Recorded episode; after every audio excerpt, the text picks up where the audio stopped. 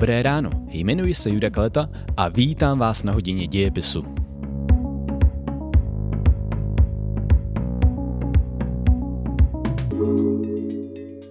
Vítejte u poslechu hodiny dějepisu. V dnešním díle budeme mluvit o československém zahraničním odboji.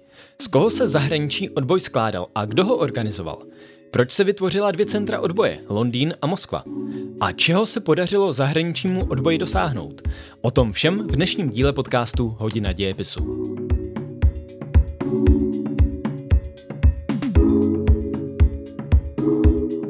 Vraťme se nejdříve o 20 let zpátky, na konec první světové války.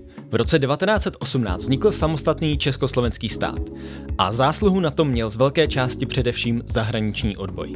Hlavní osobností tohoto zahraničního odboje byl Tomáš Garik Masaryk a Edvard Beneš. Po 20 letech dostal Beneš příležitost své zkušenosti znovu zúročit, a to při formování československého zahraničního odboje v druhé světové válce. Edvard Beneš již během období druhé republiky, tedy po Mnichovské dohodě a po odtržení pohraničních oblastí, usoudil, že největší naději na obnovení československého státu dává opět zahraniční odboj. Odešel proto ještě na podzim roku 1938 do exilu. Nebyl jediný. Ze zbytků Československa utíkali i další demokraticky smýšlející politici a kromě nich židovské obyvatelstvo, které se obávalo pronásledování a persekuce. Tyto dvě skupiny, demokratičtí politici a bohatší židé, odcházeli do západních států, do Francie, do Velké Británie nebo do Spojených států. Zde začali vytvářet základ československé emigrace. Opačným směrem odcházeli levicově smýšlející politici, komunisté. Představitelé komunistické strany Čech se přesouvali do Moskvy, kde tvořili druhé centrum československé emigrace. Po vzniku protektorátu Čechy a Morava, tedy po 16. březnu 1939, počet lidí, kteří utíkali z bývalého Československa, rychle vzrostl. Už nešlo jenom o demokratické politiky, komunisty nebo majetnější židy. K ním se začali přidávat i vojáci. Opět zde zkušenosti z první světové války a odkaz československých legionářů hrály velkou roli. Odcházející vojáci toužili vytvořit zahraniční vojsko, které by mohlo bojovat proti nacistickému Německu a jeho spojencům. Vojáci odcházeli nejdříve zejména do Polska, ze kterého ale museli po začátku druhé světové války rychle odejít. Hned 2. října 1939 pak ve Francii vznikly první československé jednotky. Od samého začátku tedy československý zahraniční odboj nebyl příliš jednotný, ale dělil se do několika proudů. Samostatnou skupinu tvořili demokratičtí politici, samostatnou skupinu komunisté, samostatní byli i vojáci a velkou roli hrály i jednotlivá československá zastupitelstva a velvyslanectví. Situace československého odboje nebyla zpočátku vůbec jednoduchá. Mnichovskou dohodu podepsali západní velmoci. Neměli proto žádný důvod uznávat československé představitele v exilu. Za právoplatnou považovali vládu v Československé republice. Proti okupaci a vzniku protektorátu už sice velmoci protestovali a odmítli protektorát uznat, ale na druhou stranu neměli problém uznat samostatnou vládu slovenského štátu. Situaci neměli jednoduchou ani českoslovenští komunisté. Sovětský svaz sice nějakou dobu uznával československého velvyslance, ale po uzavření sovětsko-německého paktu se i to změnilo. Situace pro československé komunisty v Moskvě se zlepšila až napadením Sovětského svazu. Pojďme se blíže podívat na jednotlivá centra zahraničního odboje. V Paříži vznikl tzv. Československý národní výbor, ale už v létě 1939 se Centrum demokratických politiků přesouvalo z Paříže do Londýna. Zázemí zde vytvářel bývalý československý velvyslanec Jan Masaryk, syn Tomáše Garika. Zde se formovala skupina kolem politiků, především kolem Jana Šrámka, Huberta Rybky, ale i vysokých důstojníků, například Františka Moravce. Prosazovala se zde koncepce Edvarda Beneše, který dokázal úzce spolupracovat s protektorátními představiteli i s domácím odbojem. Beneš a jeho skupina prosazovali obnovení samostatné a nezávislé Československé republiky, a to v její podobě před Mnichovskou dohodou. Tuto dohodu chtěli anulovat, tedy požadovali po velmocích, aby ji prohlásili za neplatnou. Československý národní výbor uznala už v listopadu 1939 Francie za oficiální představitele Čechů a Slováků v zahraničí. To samé udělala i Velká Británie v prosinci. Ještě trvalo ale dlouho, než velmoci uznali Československý národní výbor za prozatímní vládu. Uznání přitom bylo klíčové. Až potom, co v červenci 1940 Velká Británie uznala československou prozatímní vládu, mohl se československý zahraniční odboj plně organizovat.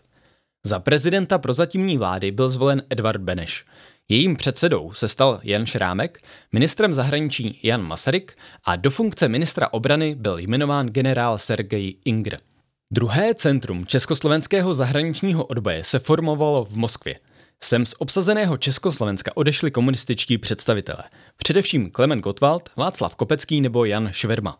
Ti se zpočátku drželi instrukcí, které dostávali od komunistické internacionály. A ta po uzavření paktu Ribbentrop-Molotov neboli sovětsko-německé smlouvy o neutočení zakázala jakékoliv nepřátelské postoje vůči Německu.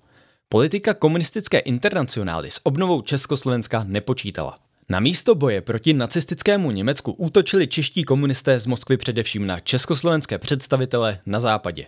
Beneše a exilovou vládu označovali za zaprodance západního imperialismu. Zároveň se ukázala potřeba organizovat i komunisty, kteří odešli na západ. Proto v prosinci 1939 vznikl i komunistický zahraniční sekretariát v Paříži.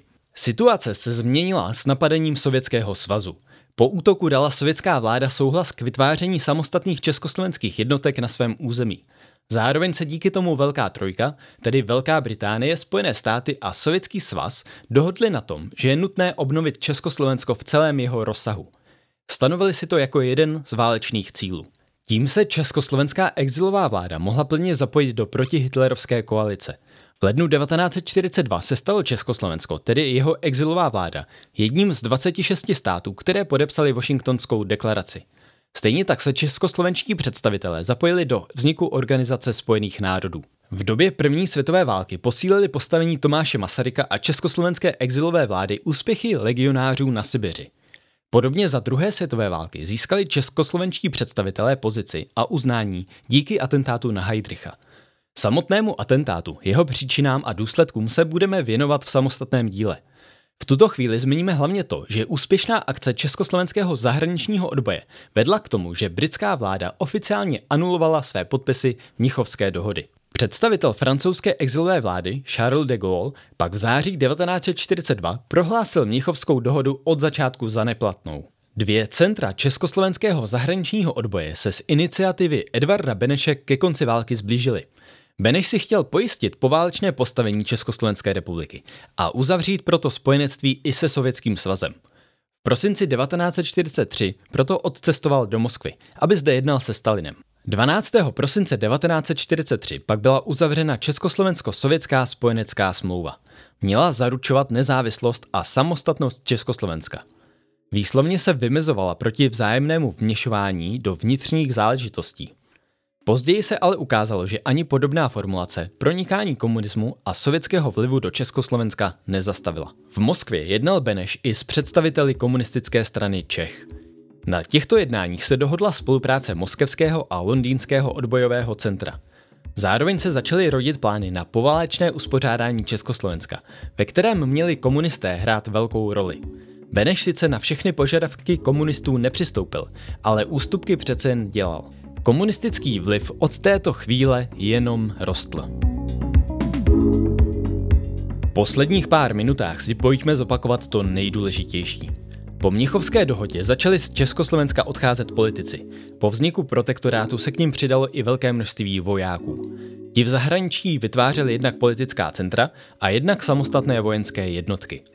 Z politických center nakonec zůstaly hlavně dvě nejdůležitější – Londýn a Moskva. V Londýně vznikla československá exilová vláda kolem Edvarda Beneše.